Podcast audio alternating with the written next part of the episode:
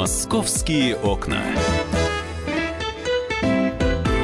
Здравствуйте, мы в прямом эфире радио «Комсомольская правда». Меня зовут Валентин Алфимов. Сегодня я для вас открываю московские окна. И рядом со мной Александр Рогоза, специальный корреспондент «Комсомолки». Саша, я тебя приветствую. Привет, Валь. А, итак, эм, говорить будем про драку у торгового центра «Москва» буквально на прошлой неделе. 20 сентября да, это все было? 20 сентября а, у ворот рынка, у ворот торгового центра «Москва», вот этого рынка. Ну, рынок, это даже не торговый центр. Хотя официально он же называется называется торгово-ярмарочный комплекс, сокращенно ТЯГ но, в принципе, так его никто в, в просторечии не называет. Все знают рынок Москва, иногда еще говорят рынок Люблино. Это понятная для многих локация. Что это такое? Да, а, ну, все правильно, да, находится он в московском районе а, Люблино. Ну, так вот, там вечером 20 сентября собрались несколько сотен мигрантов, в основном это были, конечно, таджики. А, вот эти мужчины требовали, чтобы им выдали охранников рынка, которые якобы забили до смерти их земляка. А, там до этого произошел тоже конфликт. Э, э, коротко расскажи конфликт. Ну да, днем э, по рынку пошли слухи, что кого-то убили, а, пошли слухи, что охранники затащили к себе в комнату одного из местных грузчиков, э, избили его так, что решили, что он все. А, чтобы избавиться от тела, это вот по, по слухам а, схватили Официальной его. информации нет, насколько я понимаю. Но, но вот, вот в такой трактовке нет. Нет, не подтверждается. То есть они якобы завернули его в какое-то тряпье и выбросили в мусорку. Вот так, э, по крайней мере, вот эта информация будоражили толпу.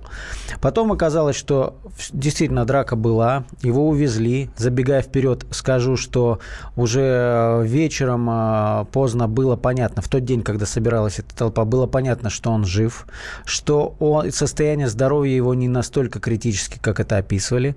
А он пробыл в реанимации буквально несколько часов, потом перевели его в общую палату, и уже через двое суток его выписали. То есть максимум, э, о чем говорят врачи, это сотрясение мозга средней тяжести. Но, То... тем не менее, толпу разогрели. Толпу разогрели, да. То есть я вот следил, я на, на следующий день был на рынке, потом еще через день был на рынке, изучал, как все это происходило и как вообще, чем живет этот рынок. И э, люди, которые там, они даже и на второй, и на третий день были уверены, что парня убили. То есть кому-то выгодно было муссировать эти слухи, и это очевидно. И еще одна очевидная вещь, что люди, которые собирались, Среди них, если и были коллеги этого э, грузчика, то совершенно там, может быть, единицы.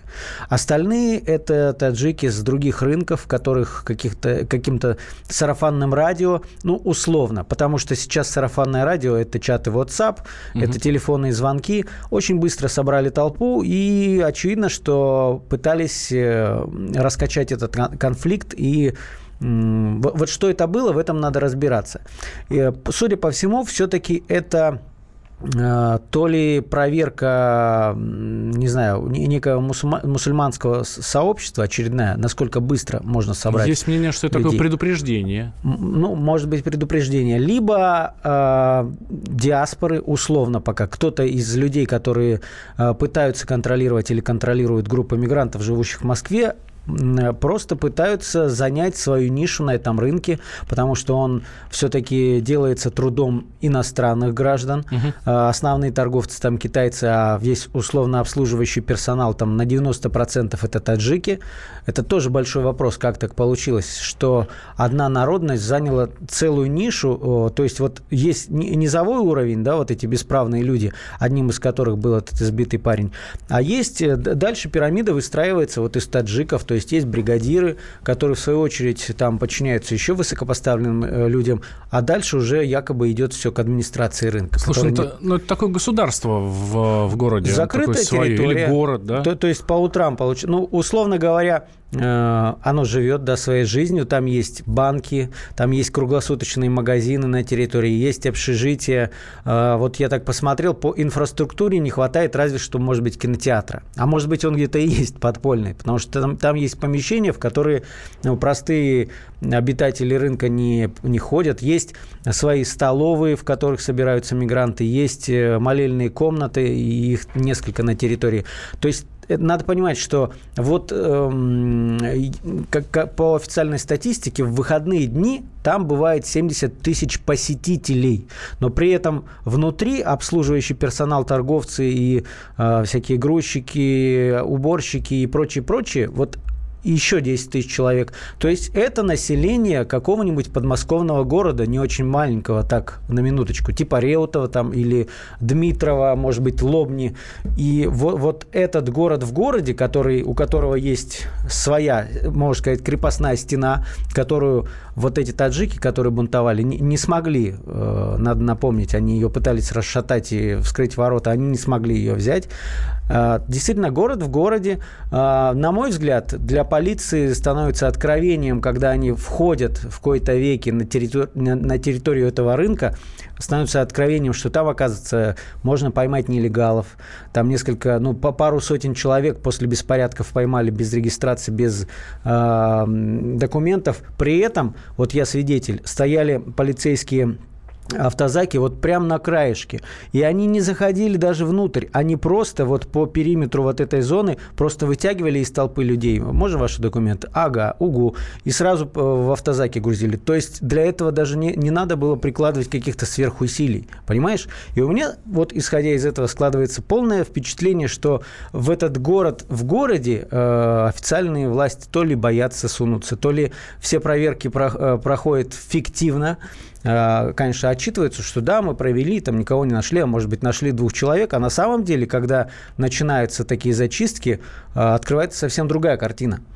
А тебе удалось пообщаться с кем-нибудь из, э, скажем так, из простых смертных вот, этого вот смотри, рынка, таджики там? Про, да, простые которые... смертные, да, грузчики. То есть э, сейчас же э, самые, самые большие вопросы, эти таджики, э, сколько они там зарабатывают на самом деле? А если одна поездка стоит 500 рублей, ну, мы так прикинуть можем, да, что, ну, несколько раз, прикинь, он там за, за день провезет груз, да, по рынку. Четыре, четыре раза съездил, 2000 2000 рублей, да. ну, это же нормально, да? А, вот сейчас пытаемся понять. Мне потом мы послушаем Карамата э, Шарипова, да, который. Ну, давай прямо сейчас послушаем. Давай, давай. А, послушаем. Итак, Карамат Шарипов, президент Федерации мигрантов СНГ, э, дал интервью «Комсомольской правде». Ну вот он приобретает за 25 тысяч грузчик, ему заставляют приобрести э, телегу. После этого каждый день он платит по 700 рублей хозяину. Да, 3,5 тысячи грузчиков на рынке Люблино умножаете на день, сколько получается? Платит, соответственно, он своим таджикам. Таджики потом эту сумму приводят к хозяину рынку. Сейчас отдает им, остальные доли себя оставляет. Умножайте на месяц, там сколько на год. Может так, чтобы человек купил где-то арабу, телегу, через 15 дней сказать, ты свободен. Деньги не возвращаются, другого там стегли, другой будет вместе работать и все. Такая э, самостоятельная абсолютно финансовая Вот смотри, жизнь, если да? посчитать, э, там 3,5 тысячи грузчиков по 700 рублей, это получается 2,5 миллиона рублей в день. В день. То есть вот вверх по пирамиде поднимается куда-то. Э, ну, понятно, что бригадиры таджиков, их, э, то есть там столько таджиков, что есть смотрящие вот над таджиками, да, есть бригадиры, их около 20 человек, у которого каждый, за каждым закреплен свой участок, они собирают эту дань, передают куда-то наверх. Но вот по словам Шарипова, э, каждый грузчик, ну вот, производит где-то 70 тысяч рублей в месяц производит. Но в лучшем случае треть остается у него на кармане, говоря простым языком. Остальное вот это посредники, какие-то крыши условные, бригадиры. Э, то есть там вал вот, этой, вот этих денег, да, неучтенных. Они ведь провезли груз, они никак не отчитываются никакими бумажками. То есть это чистый нал, который э, куда-то наверх поднимается, и это, это гигантские суммы.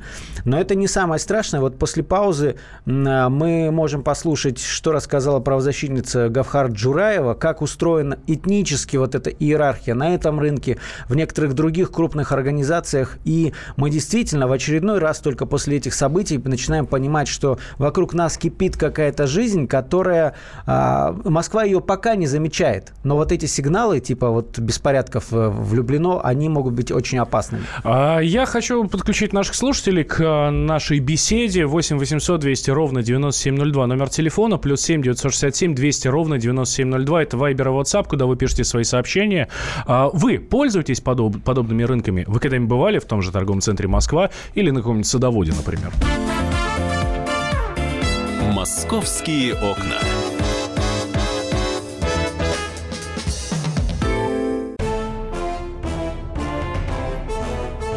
Товарищи солдаты и офицеры российской армии. Полковник Баронец разрешает обратиться. Звоните и задавайте накопившиеся вопросы. Угроза НАТО, жилье для военнослужащих и перевооружение России. Обо всем этом Виктор Баранец знает лучше других. Программу «Военный ревю» слушайте по будням с 5 вечера по московскому времени.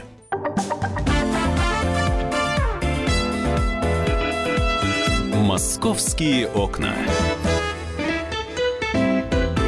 Возвращаемся мы в прямой эфир. Радио «Комсомольская правда». Я Валентин Алфимов. Рядом со мной спецкор комсомолки Александр Рогоза. Погрузился в атмосферу торгового центра Москва, где буквально на прошлой неделе были массовые беспорядки. Ну, там огромное количество народа собралось. Мигранты требовали выдать им э, охрану. Охрана, я так понимаю, тоже не особо русские парни, да? Ну, там всякие есть, но ну, в, в основном, как говорят... Это... Или охрана уже не из мигрантов? А... Нет, нет, это ЧОП, Витязь, э, условно говоря, это своя полиция вот этого рынка. Их mm-hmm. тоже очень много много.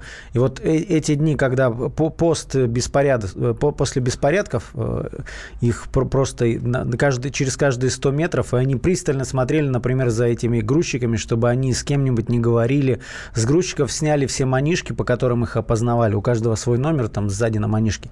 Заставили смешаться с толпой, так, так сказать, да, то есть охрана там держит, будь здоров. Любого журналиста, если они там заметят съемку, они, ну, это частная территория, наверное, наверное, они имеют право, я не знаю, хотя общественное место, но, по крайней мере, они вот выводили при мне журналистов, которые пытались что-то снять за территорию. Тебе досталось? Ну, я был осторожен. К тому же, ну, ты видишь, я парень смуглый, как бы они... они ну, как будто свой, а если взять тележку в руки? Да. Если взять тележку в руки, так совсем будет нормально. 8 800 200 ровно 9702 – это наш номер телефона. А, пользуетесь ли вы, бывали ли вы когда-нибудь на таких рынках типа торгового центра Москва, типа Садовод, типа Дубровки? Да, все это а, примерно одинаковая история. Там плюс-минус какие-то могут, могут быть отличия. К нам Михаил к нам дозвонился, да? Михаил, здравствуйте. Алло, здравствуйте. Здравствуйте. здравствуйте. Михаил Москва. Ну, я раньше пользовался такими местами, но последнее время, вот где-то с 2010 года, стараюсь как можно меньше, потому что ситуация в таких торговых центрах или, так сказать, рынках, она больше всего напоминает ситуацию, когда бояре дерутся, а у холопов э, чубы трещат. Э, что там есть всегда несколько крупных, так сказать, выгодополучателей, которые имеют свою личную армию, и когда ты попадешь под раздачу этой армии, купив что-то не у того или просто вот неправильно, так сказать, э, ну, где-то на, на прилавках что-то неправильно прокомментируешь, совершенно непонятно. И без разницы, что там таджики или еще кто-то. То есть, Здесь Михаил, Михаил, а, получается, что вы перестали ходить на подобные рынки а, ровно потому, что вы опасаетесь за свою собственную жизнь? Ну, даже ну, за жизнь э, это, наверное, сильно сказано, но за здоровье однозначно. Спасибо, спасибо. Мнение нашего слушателя Михаила э, из Москвы. Ну, надо сказать, что я, вот, например, тоже бывал на подобных рынках э, и на Садоводе, и на той же Дубровке. Э, и э, действительно не очень, скажем так, приятно там ходить.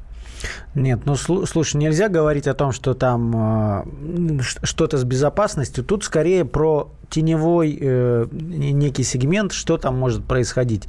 То есть э, это перевалочная база для грузов. Э, через, туда въезжают э, фуры, потом э, приезжающие со всей страны бизнесмены покупают какие-то там э, ширпотреб какой-то.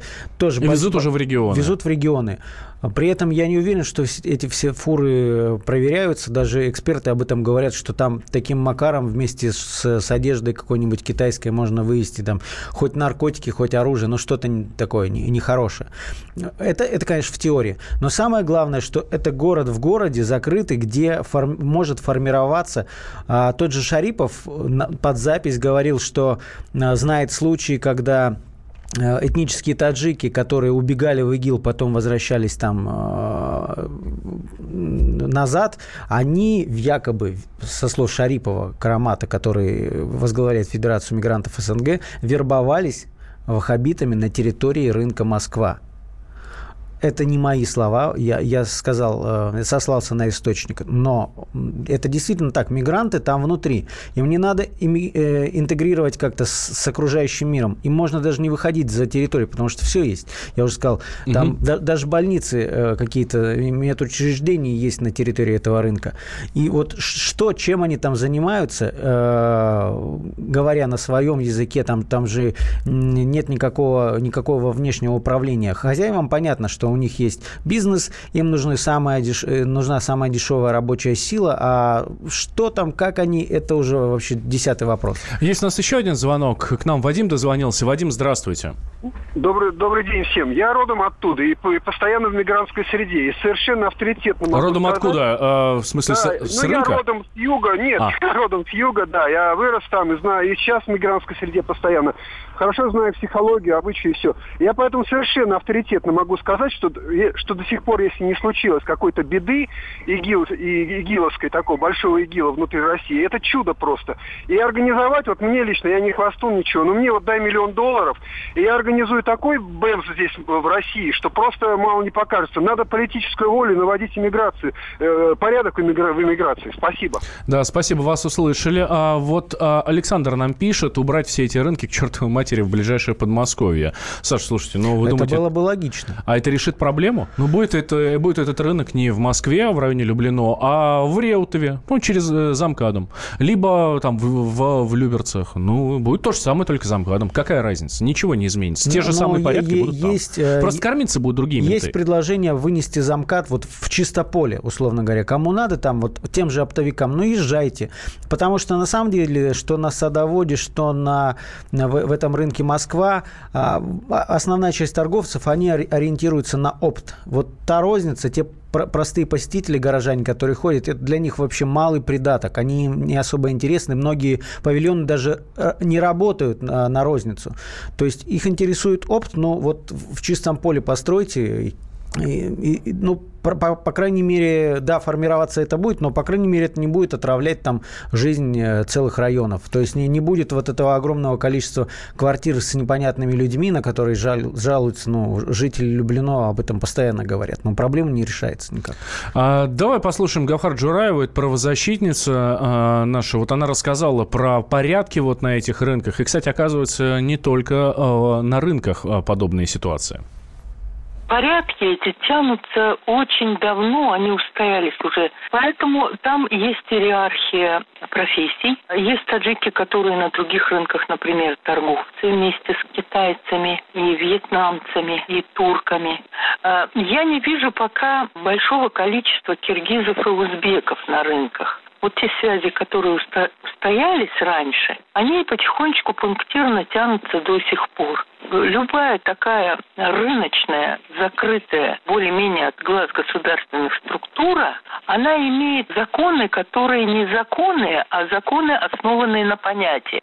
Зайдите в Ашан, и вы увидите, кто там работает, какой уровень нелегальности. В Ашане работают большей частью киргизы, получившие облегченное получение гражданства. Когда из семьи кто-то куда-то попадает, он тянет вначале из семьи, потом тянет из села, потом тянет из страны. Это иерархия этнически родовая. Это была правозащитница Гавхар Джураева. То есть здесь о чем речь? Я так вот поясню, может быть, немного сумбурно она объясняет. То есть в каждой точке, на каждом рынке э, есть исторически сложившиеся вот какие-то кланы, которые заняли те или иные ниши.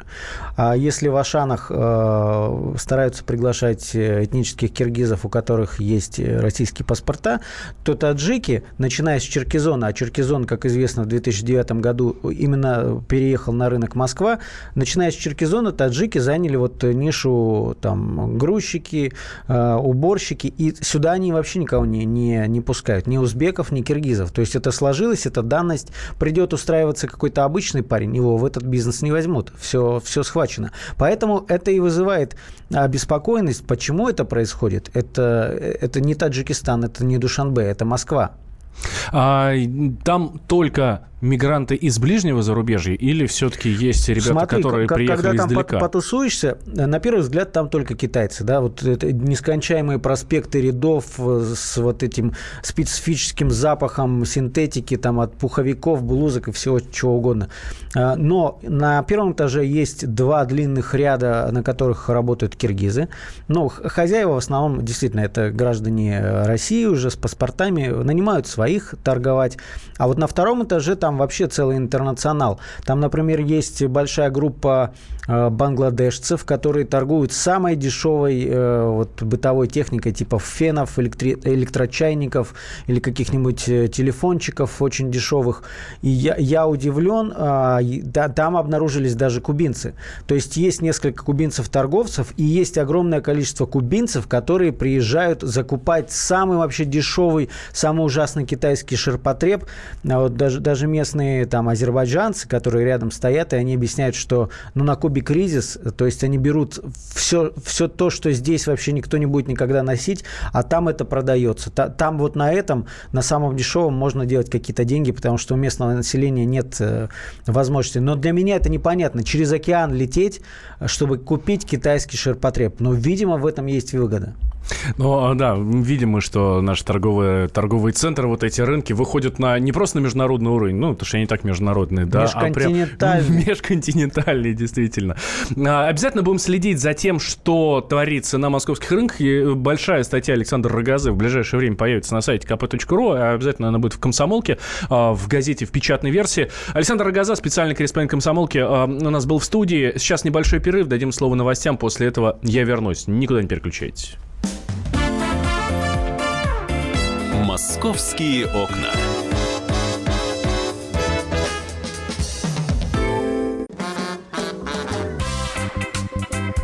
И в России.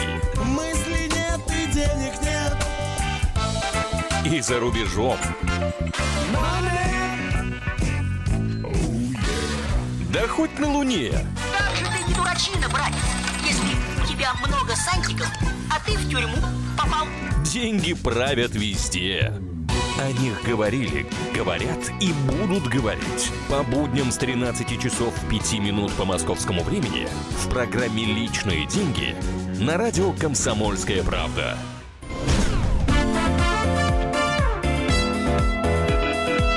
«Московские окна». Мы возвращаемся в прямой эфир радио «Комсомольская правда». Я Валентин Алфимов. И ко мне присоединяется Павел Клоков, корреспондент московского отдела «Комсомолки». Доброе А, Паш, всем. привет. А, Говорить мы будем сейчас про велопрокат а, московский. Про велопрокат, который у нас давно работает. И работает, кстати, достаточно успешно. Но теперь он будет работать по-новому. У нас новая система. Китайская система появится в, ну, в городе. Надо сказать, сейчас у нас э, как? Платишь тариф, и полчаса ты можешь, то есть ты тариф заплатил, то есть денежку отдал уже, все, не возвращайся. Сколько там, Паш, 50 150 рублей, да? 150 рублей, да, А. суточный тариф, а дальше ездишь уже в зависимости, сколько ты проедешь. А, полчаса Пер- бесплатно? Полчаса бесплатно, дальше уже по возрастающей. Да, я, э, э, скажем так, по собственному опыту могу сказать, что это американская система в том же Вашингтоне. Ровно точно так же все это работает. 4 доллара абонентская плата за день. И потом уже, соответственно, первые полчаса бесплатно, следующие полчаса там 2 доллара. Потом, э, если еще полчаса поездил, то и там Ну, еще... я думаю, наши подсмотрели, да, еще у наших да, Точно коллег. так же. Что предлагают китайцы? Какие нововведения нам предлагают они? Китайцы просто молодцы, вот что я тебе скажу. Они предлагают э, ввести такую систему по принципу каршеринга, как у нас работает э, каршеринг. Берешь машину и оставляешь ее не где-то в гараже, не где-то на какой-то определенной станции, а где угодно, где тебе удобно. То же самое предлагают наши китайские коллеги, э, коллеги нашего Дептранса которые недавно тоже э, смотрели эту презентацию. Китайские друзья наши приезжали, показывали, что вот. э, Можно будет взять велосипед, э, в принципе, где угодно. Он будет стоять э, в разных точках города. А, Предварительно скачав мобильное приложение, оплатив поездку, это все легко и просто, да, это объяснят позже. Потом ты садишься на велосипед, едешь куда тебе надо, любое расстояние, и оставляешь там же велосипед. Ты не ищешь, не ищешь, как у нас сейчас в городском велопрокате, станцию, а просто оставляешь, ну, хоть возле дома. Конечно, Хорошо. будут определенные зоны определенно нельзя будет оставить в тоннеле там или где-то там в метро или еще где-то. То есть это улица, тротуар. То есть, э, про- э, я сейчас нарисую картину, ты мне скажи, прав я или нет. То есть, получается, что вот я иду по улице, стоит велик. И он стоит просто так, он же никому, ни к чему не прикован, он э, просто стоит. Велосипед. Это такая велосипед это такая штука, которую можно унести под мышкой. Ну так. Это самое главное. Укатить. э, Так, так, самый главный такой момент, вопрос, а, который э, наши, наши властители задавали китайским коллегам, что а как быть, будут же угонять их, будут хватать, как ты говоришь, подмышку, уносить просто для красоты. Дело в том, что там блокироваться будет руль и колеса, на нем невозможно будет ездить, это раз. А во-вторых, э, он напичкан электроникой, специальным устройством, которое, по которому оператор сможет всегда определить э, через спутник, где этот велосипед находится. И тогда, говорят наши китайские друзья, будете иметь дело с полицией, с вашей полицией. Ну, потому что это уже кража, это статья, ну, в общем... Можно, кстати, у слушателей спросить, как они думают, будут ли угонять велосипеды, э, пометуя о коньках. Вот когда было такое время, несколько лет назад, когда в парке Горького на катке тоже ввели беспаспортную систему, берешь коньки, тоже там устройство, чипы специальные, якобы мы вам потом определим, где они находятся, и вас накажем. Не, не сработало. Не сработало, потому что... Остался парк Горького без коньков. Коньки, да, растащили, там, по-моему, роликовые коньки так пытались сделать, быстро вернулись к паспортной системе, потому что за всеми не угонишься. А, 8 800 200 ровно 9702 наш номер телефона. Как вы считаете, сработает ли вот эта система, когда велосипед будет просто стоять на улице? И как каршеринг, ты по- подходишь к нему, там, а, расплачиваешься и только потом на нем едешь. Верите ли вы, что эта штука действительно будет работать? Позвоните нам, расскажите. 8 800 200 ровно 9702. А, и, или напишите Viber, WhatsApp, э, их номер плюс 7 967 200 ровно 9702. А, у нас э, сейчас на связи со студией Петр Дворянкин, это вице-президент Федерации велоспорта Москвы и координатор проекта «Общественный велоконтроль». А, Петр, здравствуйте. Здравствуйте. Слушайте, а главный вопрос, то есть я понимаю, как это будет работать. Да, мы уже знакомы с каршерингом. А, Система, в принципе, нормальная, но машину нельзя унести под мышкой. Машину, э, ну, просто так не украдешь. Велосипед, который стоит на улице, действительно это будет работать и не позарятся наши, эм, скажем так, наши некоторые граждане нерадивые, которых у нас, к сожалению, достаточно, на, на халяву. Ну, вы знаете, вот можно вы сравнить с машиной, да, можно посмотреть статистику угона автомобилей и кражи велосипедов, например, ну, в общем, автомобиль лидирует. Вопрос, он, конечно, очевиден и понятен, но вот в Китае, там, а китайцы-то они, в общем, особенно которые там из деревень приезжают в крупные города, они тоже не прочь позариться, и тем не менее, вот, собственно говоря, система живет, развивается. Вот, поэтому, ну, знаете, вот на примере нашего велобайка, да, Мгм. городского велопроката, можно сказать следующее, что э, там вот, ну, вот в 2013 году там, да, их отпилили там несколько там десяточек, что ли. Вот, половину вернули. Вот. С тех пор, насколько я знаю, каких-то целенаправленных таких краж не было. Скорее, велосипеды, ну, там либо какое-то злостное хулиганство, когда их закидывали на дерево или там топили в Москве-реке. Вот. Либо, ну, какая-то там беспечность, либо не до конца продуманность самой работы, с которой там я в 2014 году сам столкнулся. В 15-м. Вот. э, Вот я сейчас как раз разговаривал с своей знакомой, которая недавно в Шанхай вернулась. Она в полном восторге от этого велосипеда. В общем-то, у нее даже основа восторга заключалась в том, что порядка 10% велосипедов у них э, вот этой вот конкретной марки э, системы OFF, она никак не заблокирована, да, то есть им вообще можно просто брать и пользоваться. И тем не менее, все равно эти велосипеды, несмотря на то, что даже они вот не то, что как бы, ну, вот, да, Мгм. там, стоят не заблоки... ну, то есть заблокированные там куда-то подмышку нести, они даже вот разблокированы стоят, и все равно там им пользуются. Да, довольно большое число, то есть она говорит, она когда по- попыталась там вот, ну, там, да, вот разобраться с велосипедом, там, и добрые китайцы, поняв, ну, что девочке надо, да, там, соответственно, взять и поехать, они сказали, вот, смотри, велосипед, вот он вообще никак не заблокирован, бери и езжай. Ну, в общем, а, а, Петр, буквально в двух словах, у нас просто крайне мало времени. Вы считаете, что система вполне жизнеспособна в России, в Москве в частности? Ну, я считаю, что не попробуем, не узнаем, но учитывая то, что она уже во многих городах идет, то есть все шансы, что она пойдет и у нас. Да, спасибо большое. Петр Дворянкин, вице-президент Федерации велосипе- велоспорта Москвы, э, был у нас э, на прямой связи со студией, координатор проекта «Общественный велоконтроль». А, было, есть что-то, что ты очень хочешь рассказать. Я знаю, Паш, у нас крайне мало времени. Да, я постараюсь побыстрее. Я составлял минусы и плюсы городского велопроката, того, который есть сейчас Мгм. у нас в Москве. Вот я перечислю несколько минусов, которые я испытал на себе. А, велосипед тяжелый. Он как мопед, его неудобно тащить. Там, где подземные переходы, например, на площади Гагарина, там несколько пешеходных переходов, точнее, подземных переходов, извините, пешеходных как раз нет. И ты тащишь, э, пандусы эти узкие, педали цепляют за стойки перил, неудобно, ну, тяжелый. Особенно, ну, я это еще так здоровый, да, мужик вроде, я его могу поднять и по лестнице спустить. А если, например, ребенок, э, начиная класса там с пятого, будет так тащить, э, есть вероятность, что он вообще улетит с этим велосипедом по, по этому пандусу. Так. Так. Станции велопроката есть далеко не везде, хотя они растут, расширяются. Но вот, например, когда я участвовал в акции на работу на велосипеде, я из Ясенева уехать не смог. Мне пришлось на метро добираться до Конькова и уже потом пересаживаться на велосипед. Устройства на точках проката часто не срабатывают. Это тоже проблема. Но это, видимо, вопрос времени, износа, потому что поначалу такого не было. В последнее время э, терминал может не принять велик. Кстати, обязательно следите за этим, потому что вы можете его вроде как зафиксировать, а на самом деле он, э, терминал его не принял, и деньги будут продолжать списываться в то время, как вы уже будете ехать домой на метро. Оплата только безналичная, это тоже вроде как минус, потому что у кого-то, может быть, карты с собой не быть банковская, а есть наличные деньги. А, ну, хотя сейчас карты все-таки, карты на руках в основном. А, один зарегистрированный пользователь не может взять на прокат сразу два велика. Ну, если парочка пришел, нужно регистрироваться обоим. А, ну, вот из минусов, да. Ну, и попадаются расшатанные велосипеды. Это к тому, что вопрос времени, уже несколько лет одни и те же велики, их надо, видимо, менять. А, и быстренько скажу из плюсов. А, дешевле, чем на метро если, если, если каждые полчаса, как мы с тобой уже сказали, ставить да, к терминалу.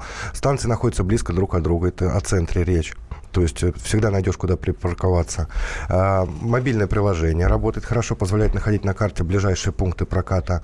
И удобный велосипед, в принципе. Три скорости э, всего лишь, вроде как, но позволяют передвигаться э, и в горку, и с горки на удобной тебе скорости. Спасибо большое. Павел Клоков, корреспондент московского отдела у нас был в студии. «Московские окна».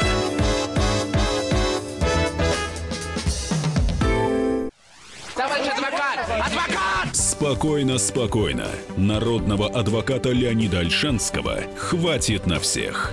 Юридические консультации в прямом эфире. Слушайте и звоните по субботам с 16 часов по московскому времени.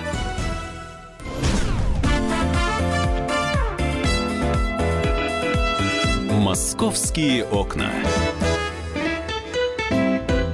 Здравствуйте, мы в прямом эфире радио «Комсомольская правда». Я Валентин Алфимов. Э, Сегодня я для вас открываю московские окна. Итак, э, ко мне присоединяется Светлана Волкова, спецкор комсомолки. Здравствуй, Светлана. Привет. Итак, э, Всем привет. власти столицы утвердили новые или старые. Ну, в общем, утвердили, наконец-то, утвердили те самые первые площадки для, строительства домов по программе реновации. Теперь мы точно знаем, где они, э, где будут первые дома. Ну, то, что дальше будет, там тоже это уже понятно. Э, Это все там есть. Но самое главное, мы уже знаем, где будут первые дома. Кстати, они уже некоторые даже готовы, насколько Да, они я уже понимаю. стоят. Я даже могу озвучить, где они стоят, чтобы люди уже знали точно, что они в ближайшее время туда при- приедут уже в этом году. Люди, порадуйтесь. Счастье некоторым привалило. Вы уже в этом году из своих ужасных, страшных пятиэтажек, я их помню, я сама жила в пятиэтажке, переедете в новые. Это те, кто живет на Бескудниковском бульваре. Поздравляю вас. У вас там целых, сейчас скажу, четыре дома готовых уже многоэтажных, которые от 14 до 20 этажей. Это вот для примера, э, в 14-этажке, допустим, в один подъезд, одна пятиэтажка четко влезает. То есть посмотрите, сколько сразу, а там в этих домах новых минимум два подъезда, а то и три подъезда. То есть сразу сколько пятиэтажек можно затолкать уже в эти только четыре дома на севере Москвы. Плюс какая, еще... классная, какая классная ситуа- ситуация будет с парковкой А, возле милый этих мой, домов. парковка – это вообще отдельная песня. Э, Как нам объясняют сейчас архитекторы, вот эти парковки как раз для новых районов, они заранее также разрабатывались, то есть отдельно предусмотрены места под парковки. И те дома, которые, кстати говоря, на Бескутниковском бульваре смотрела, вот дом 5 уже готовый, а, там рядом очень прекрасно сделали парковку, а, причем в нескольких местах это называется эко-парковка. То есть это зеленый газон, по сути, на него уложена решетка, на которую можно ставить машину, через которую пробивается трава. Все это выглядит очень э, красиво, эстетично, когда нет машин. Когда машины стоят, тоже, в общем-то, прилично, но никто не кричит, почему вы паркуетесь на газоне, потому что на таком газоне парковаться можно. То есть там Через это... полгода... Ну, посмотрим. Там это сделано. Я надеюсь, что дальше будет еще лучше, потому что на самом деле, конечно, маловато. Вот скажем честно, я так прикинула, посмотрела, там по району побегала, их там вот четыре дома. Я между ними там так прошла. Есть, конечно, места для парковок, но учитывая, насколько наше население любит вообще перемещаться на машинах, можно себе представить, что в ближайшем будущем наверняка там начнутся драки за место около дома. Ну, посмотрим, как это будет действовать. А, тем более, что сейчас э, вот те адреса, которые ты сейчас говорил, что они уже утверждены, да, а, мы-то знаем, что 12 адресов уже готовы, а есть еще 200 адресов, у которых ничего еще не готово, там только собираются строить. И вот как раз вот это то, что будут строить, уже с учетом того, что минимум два машиноместа на квартиру должно быть. Вот, вот это вообще будет это фантастика. Это заложено в план. Да, да. Это уже просто фантастика. Сейчас как раз заканчиваются последние, э, подготовка последних изменений в городские законы, в которых это будет уже прописано, и архитекторы и проектировщики обязаны будут соблюдать это правило. Сейчас пока вроде как они там, э, что-то там 1,2 места на квартиру должно быть. Это совершенно уже никуда ни в какие ворота не лезет, это неудобно, это никого не устраивает. Теперь уже будет минимум два места на квартиру. То есть уже расширяется эта норма, она станет э, более человеческой для тех, кто за рулем, конечно. Ну, будем надеяться, что действительно проблема с парковкой – это та проблема, которая будет решена. А какие еще там, вот ты говоришь, 200 адресов, а, э, что, какие, что там будет, а, а, что там сейчас? И какие планы работ по э, этим адресам? Э, там сейчас в большинстве этих участков это свободные участки. То есть э, мэрия специально выбирала их так, чтобы не приходилось что-то там вывозить, очищать, убирать, как нам раньше говорили, что это будет бывшая автобаза. Ну, можете себе представить, что там на этой бывшей автобазе. Гаражи, жуткая испорченная грязная земля, пропитанная маслами, бензином и не знаю еще чем, которую надо очищать, прежде чем дом ставить. То есть вообще куча проблем. Теперь этого нет выбирали действительно свободные участки, на которых ничего не надо особо чистить, не надо э, ломать коммуникации, какие-то новые, там уже рядом есть коммуникации, кстати, это тоже учитывают, чтобы не рухнула канализация в доме от того, что вдруг неожиданно появляется там толпа людей, и теперь возрастает нагрузка на эти все сети коммунальные. Такого быть не, не должно уже все по нормам. А, первые 59 домов, нам обещают, что они построят э, до 2019 года. Это первый будет такая э, запуск волны волны, как э, говорят мэри. И с 2019 года до 2023 будут строить еще 151 дом. Собственно, это вот эти адреса 210, они составляют, ну, примерно где-то там до 20% всей вот этой программы нового строительства. И э, от этого должна уже идти массовая такая волна переселения. Сейчас потихонечку людей начнут э, туда переселять, перевозить каким-то образом. Кто согласится первый, значит, в этом году. Кто не хочет, будет ждать, когда вот как раз на этих площадках поставят дома новые. И всего это первая волна, эти 210 адресов, они коснутся примерно 120 тысяч москвичей, э, которые живут там почти 570 домов пятиэтажек. 570 пятиэтажек – это первое. Я напомню, что 5144 дома вообще будут сносить у нас. То есть вот сейчас будут сносить 10%. первые, да, да, ну, 10%. А, тем, кто будет в новые дома переселяться, им обещают обещают, что это уже будет э, дом, конечно, э, современный, то есть там будут соблюдаться и условия энергосбережения, там будут электросчетчики и водосчетчики, которые сами будут считать ваши все расход воды, света и передавать эти показания в МФЦ, то есть не надо будет, как сейчас многие бегают с бумажками, переписывать что-то Удобно. там. Да, забыл, и все, какой ужас. 26 число, я не передал показания за электросчетчик. Такого... Обычно вспоминают примерно в 11.30. Да, да, когда, когда уже все, да, да все, да, лавочка закрылась. Вот, вот этого не будет, это не надо надо себе голову ломать, все делать будет техника в доме. А, плюс еще видеонаблюдение просто тотальное будет в этих районах. А, все-таки хотят обеспечить безопасность жильцов в первую очередь, поскольку понятно, что увеличится количество населения сразу резко, когда в одном доме будет несколько пятиэтажек жить, по сути. И, соответственно, видеонаблюдение будет и в подъездах, и во дворах, и даже на лестничных площадках, на этажах его хотят сделать. Плюс в каждой квартире будет специальная кнопка, э, которой вы можете оповестить, если у вас случилось какое-то ЧП, если вдруг, не дай бог, плюс у вас будет домофон уже в квартире стоять. То есть вот эти все системы безопасности, они уже автоматически их будут выводить сразу. То есть вот люди заселяются в квартиру, у них уже это все есть, не надо. Даже железную дверь нормальную будут ставить. Сначала этого не было в правилах. А, людям просто обещали двери из шпона. Но можно себе представить, что это двери из шпона, которые просто легким движением ноги легко выбиваются, что, собственно, и делали вот в предыдущих новостройках uh-huh. те, кто хотел поживиться да, чем-то в квартире. Это происходило постоянно. Теперь будет ставиться сразу железная дверь, ее менять не надо. Замки, естественно, у всех будут разные. Это не будет фильм, а, да, известный нам ирония, э, да, да ирония, когда да, мы приезжаем, да, и из Питера человек попадает там, э, из Москвы попадает в питерскую квартиру, а тут, значит, мы будем друг к другу ходить в гости с ключами, такого не будет. Это, как говорится, только в фильме. А, что еще? Благоустройство во дворе тоже такая важная тема для многих. Вот, кроме того, что парковки, э, обязательно будут делать детские площадки и обязательно решили делать э, для такой небольшой группы домов, там примерно для 5-6 домов, сквер. Э, чего раньше не было, не было места, куда пойти, там надо было куда-то далеко топать, чтобы добраться до какого-то парка приличного, чтобы погулять. Теперь это будет обязательное условие. Для небольших групп домов будет делаться вот такой общий какой-то скверик или небольшой парк, где можно будет отдыхать. И соответственно, там площадка для выгула собак отдельно, и отдельно какие-то места для того, чтобы проводить, э, если жители хотят, э, что-то типа сцены, наверное, небольшой, будет э, для концертов, для каких-то праздников районных или дворовых. Не исключено, что, может быть, у нас возродится эта традиция, когда дворы собирались и выходили там и вместе проводили время. Может быть, так и будет. Ну, а, слушай, это ты говоришь про будущее, пусть достаточно да. близкое. А, оно красивое, радужное, то есть я себе это представляю, действительно очень хорошо, очень неплохо.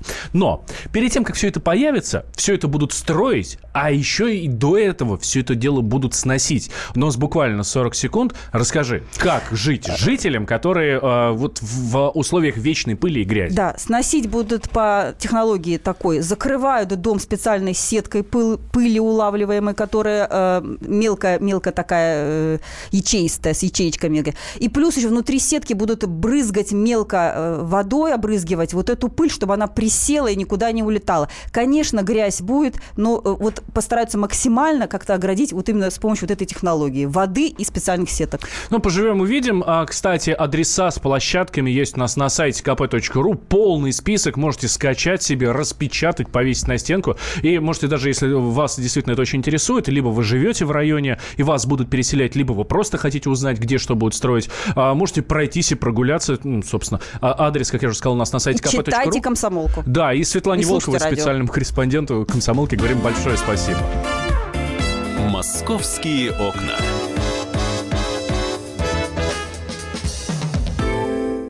Мигранты и коренные жители. Исконно русская и пришлая. Культурные конфликты и столкновения менталитетов. Пресловутый НАЦ-вопрос встает между нами все чаще и острее – Ставим его ребром на радио «Комсомольская правда». Программу «Национальный вопрос» слушайте каждую пятницу после 7 вечера по московскому времени.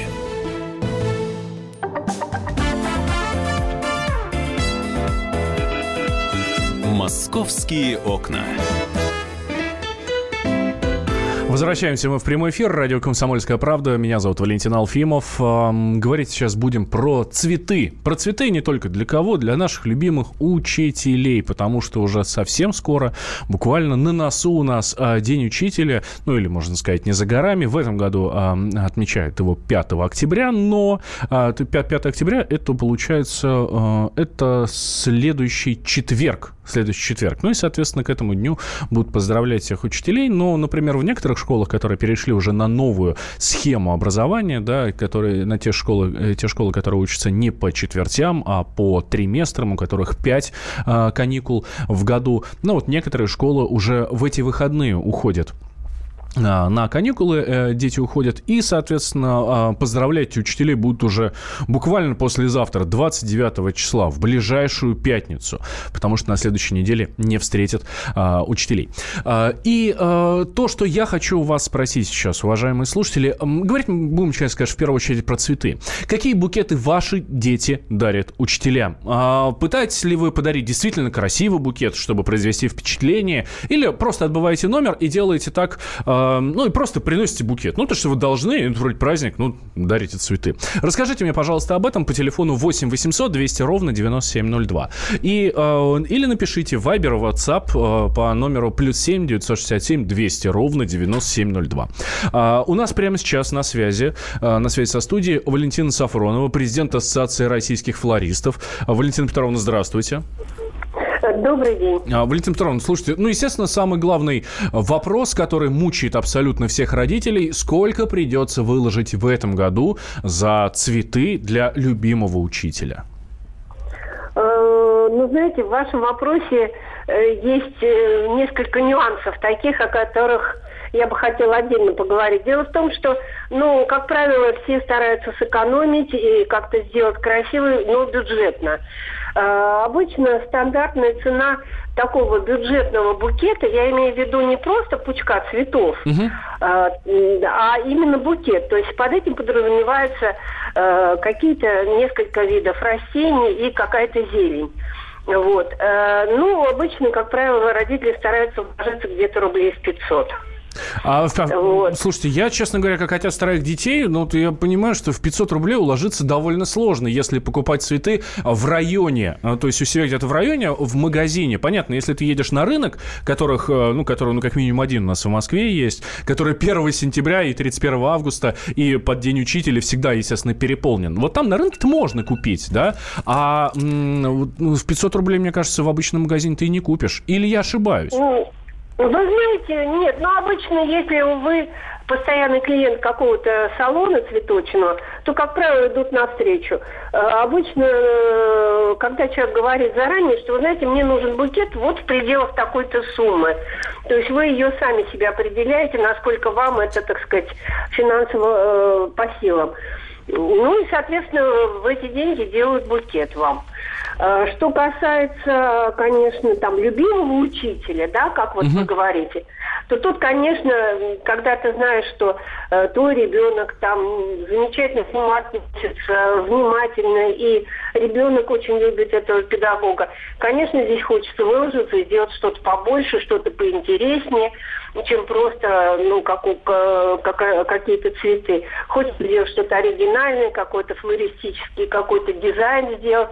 Потому что ведь кроме букета, как в прямом понимании этого слова, есть еще куча флористических композиций в разных емкостях. Это могут быть и в коробке цветы, и в сундучке, и бог знает что можно придумать, потому что флористов фантазия безудержная, они могут предложить кучу всяких вариантов довольно интересных.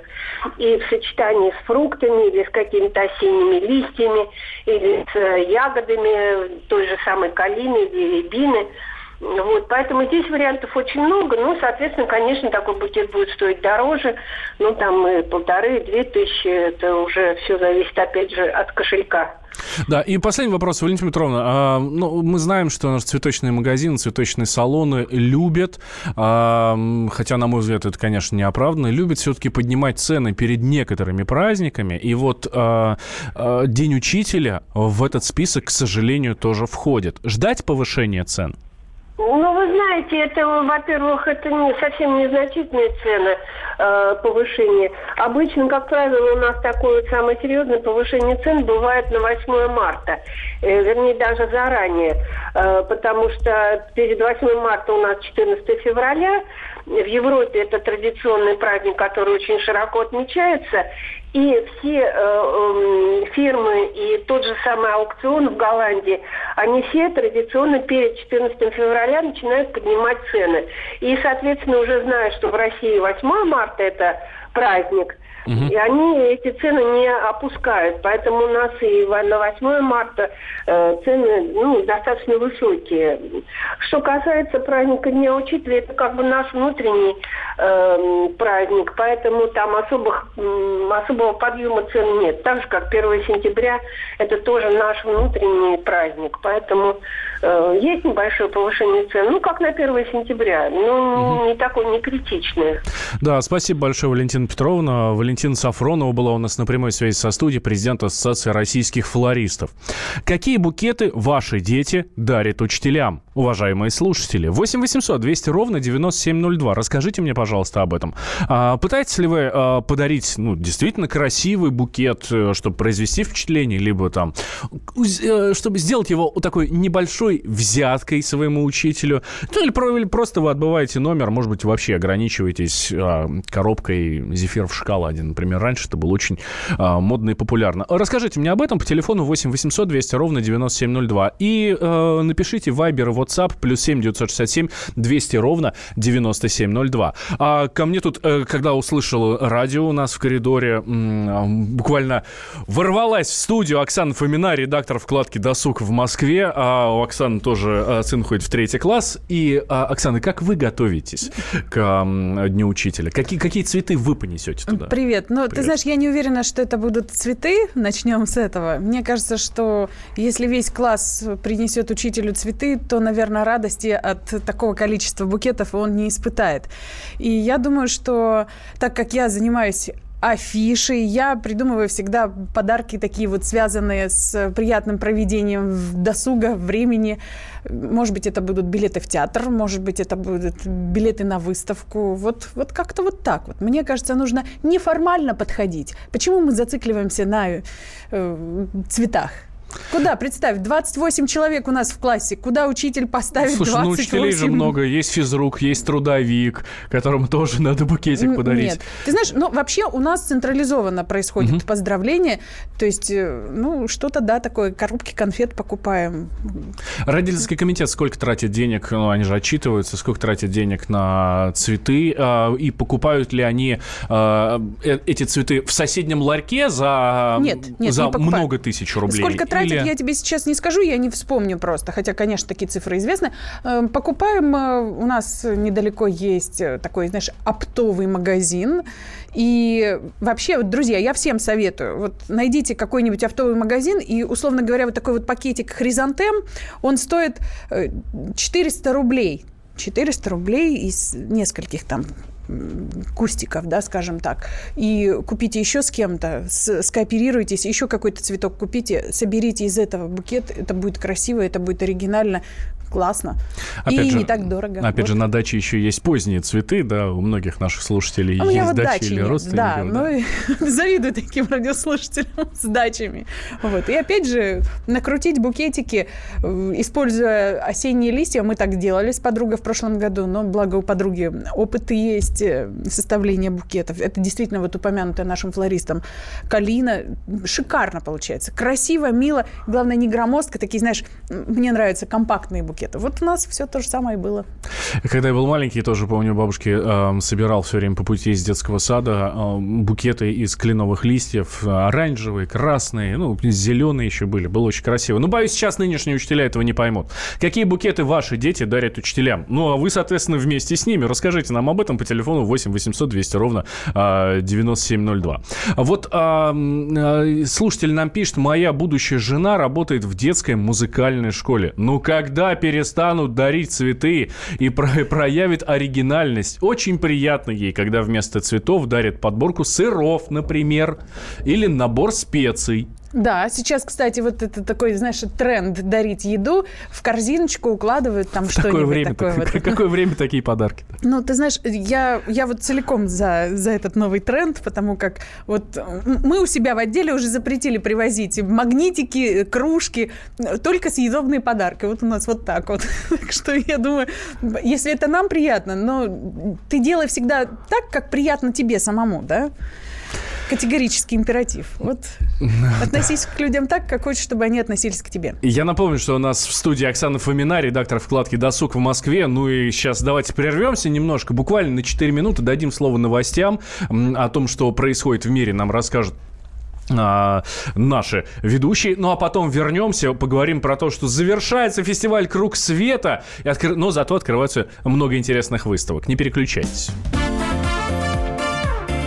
«Московские окна».